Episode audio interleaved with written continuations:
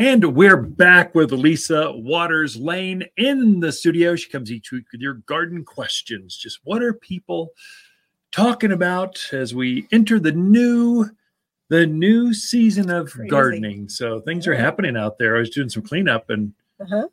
the plants are growing. Are they? Lilacs, the buds are huge. Buds are swelling. Yeah. our uh, um, um, our autumn sage uh, um, salvias Mhm. they were actually still had some flowers they looked a little rough they were off color, but they had flowers it's like That's they're going crazy. any last hummingbirds if you need some help Yeah. i'm here for you It's been warm. It's been a warm, kind of dry winter so far. yeah so what Yeah. kind of garden questions we got this week Well, okay. First one is from Linda. Excuse me. Uh, I keep finding a pile of dirt around my peach tree. I think it might be a gopher. Are they active this time of year? And what's the best way to get rid of him? Yeah, so gophers, so pocket gophers. Now, for you folks from the East Coast, Midwest, we don't have moles here. We have groundhogs and we have pocket gophers. Pocket gophers, the reason I call them pocket gophers because they got a little flap of skin underneath their chin where they dig dirt. They use it kind of as a satchel. They kind of put it in the skin. They throw it this this pocket and they take it up to a hole and they shove the dirt out so they can ex- excavate their tunnel network. They Mhm. are underground rats. They eat the roots of your plants, your worms, everything that is good in the garden. They destroy. So you don't want them in your garden. So that and they'll they'll actually do a lot of damage during the Mhm. winter when it's a warm winter. Right. Uh, So and it's been warm, so the ground is not frozen even at the higher peaks, maybe just for a moment, and then it thaws during the day. So they're up and they're active. As it gets really cold, hopefully we'll see some cold. They'll burrow down deeper and kind of hibernate down deeper than that three, four, five. I've actually seen gopher holes six feet down in the ground so they can hibernate where it's warmer. Mhm.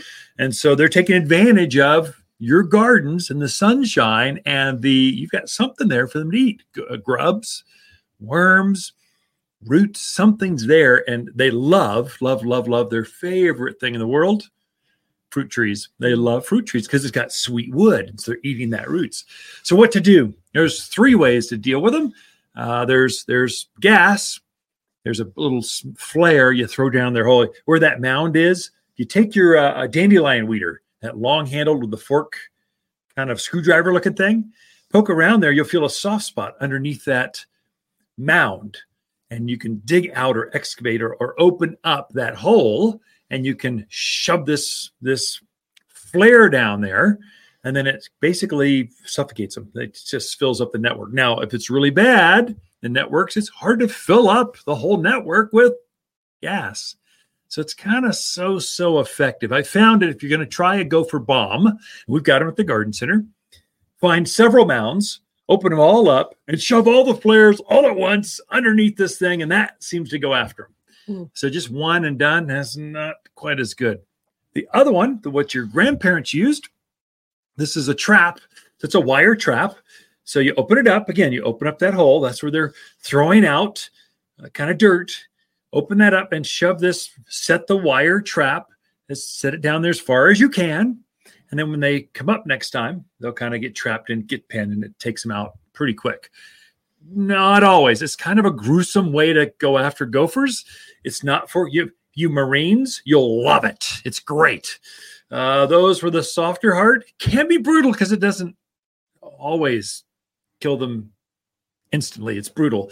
So i'd say tie tie your trap on to a two by four is what i do and a piece of wire so they don't drag the trap down into the tunnel and you and you'll lose it. Or i found more cases where the dogs and the coyotes find them you know, oh free meal and they drag them off they take them up to the barn barn cats will take do that they'll take them out in the field they just disappear. In fact, I tie them to a board and I spray paint the board like orange, red, so I can find them. It's just kind of school of hard knocks.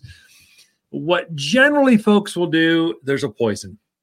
So you again open up the hole as best you can. That's a dandelion weeder. Weeder that is the best gopher tool ever because it's got the little fork on the end. It's kind of maybe a foot long. It allows you to excavate or open up that that tunnel network. And then you'll take a teaspoon of poison, go as far back as you can, and then dump it back in there. And then the gopher will come up and go, oh, a free meal. Oh, look, someone they're thinking a squirrel or, or a, a mouse or something is storing seed down in their holes and going, oh, free meal. I'll take this. Well, they digest it and it slowly makes them feel sick. So they go back to bed and then you never see them again. So they just kind of they disappear. So that's kind of how you deal with it. It's, there's three ways. Again, gas, traps, or bait. Bait, be careful. I'm still finding strychnine out there in the marketplace. This is this stuff is super deadly. It's it's dangerous to look at, much less touch. It has a multiple kill rate. So if your cat comes eats the gopher who eat the cat, it'll keep killing down the line. You want to use, my friends, tuned into here, we want to use zinc based poison. So it's a seed. They've dipped it in some zinc. A little bit of zinc is good for you, but a lot of it makes you not so good. And so there's no secondary kill with that. It's much, much safer. I've, I've heard of falcons, birds of prey eating a poisoned gopher with strychnine and taking them out. It's just super stupid, dangerous. I can't believe they've not outlawed this out in the marketplace. Yeah, that's odd. Uh, but it's the old school. It's the way they used to do it probably 15, 20 years ago, we sold mm-hmm. strychnine. Mm-hmm. Second, they came out with zinc. I went, okay, this is out of here. Right. I don't want to handle that stuff. So anyway, we can help you out. Come see us. Mm-hmm. That's more explanation than you need. We'll we'll come help you with more. yeah. Next. Okay. Next question is from Ryan. He is planting a tree he used for living Christmas tree. Yeah. Uh, he says it has burlap and twine all around the roots. Okay, yeah. Do I remove all the burlap? How do I good, plant good, this thing? Good, good question, actually. So a quick question on, on on big trees many times really large trees they got to be in the ground for 10 we've got some that are 12 15 years old. So they're in the ground forever. We're not going to plant those in a pot and grow them that long in a container. We're going to put them in the ground and grow them like like corn in a field. And so then when we harvest those we dig that root ball out. Throughout the years we'll root prune it so you get a you get a fibrous root mass or good growers will do that. But when we finally harvest out that plant, let's say it's six foot spruce or eight foot, we've got some beautiful pine trees, junipers, whatever. We'll dig that ball out. We'll make a ball out of the root, proportionate to the to the to the upper growth, and then we'll wrap it in burlap to keep it from falling apart. Then we'll take that and put that balled and burlapped um, uh, tree into a grower's pot mainly for shipping, just so we can handle it, so we can show it off here. we don't want you schlep around mud and muck and stuff with with ball of burlap. We're going to try to keep it cleaner and easier. Help you get it home. Help you get it at the planting hole. We'll typically far, we'll harvest those and then root them out for a season so they're even more rooted or at least a, a good grower will do that a patient grower mm-hmm. will take the extra season extra year to root that thing out now going back to the question well, what do I do with the burlap? Well, that's the reason for the burlap. The roots go right through it like it was nothing. And so don't try to take that burlap off. Plant, get your planting hole ready. Lay down the trees sideways and get the bucket off. And then you'll see the burlap there. I would say just gently roll it into the hole, set it up straight, face it the way you want so it looks the best. And then the secret is the damaging part can be the twine at the top. So twine doesn't break down as fast. And we're using jute twine, but still, it breaks down slower than the burlap uh, mm-hmm. fabric.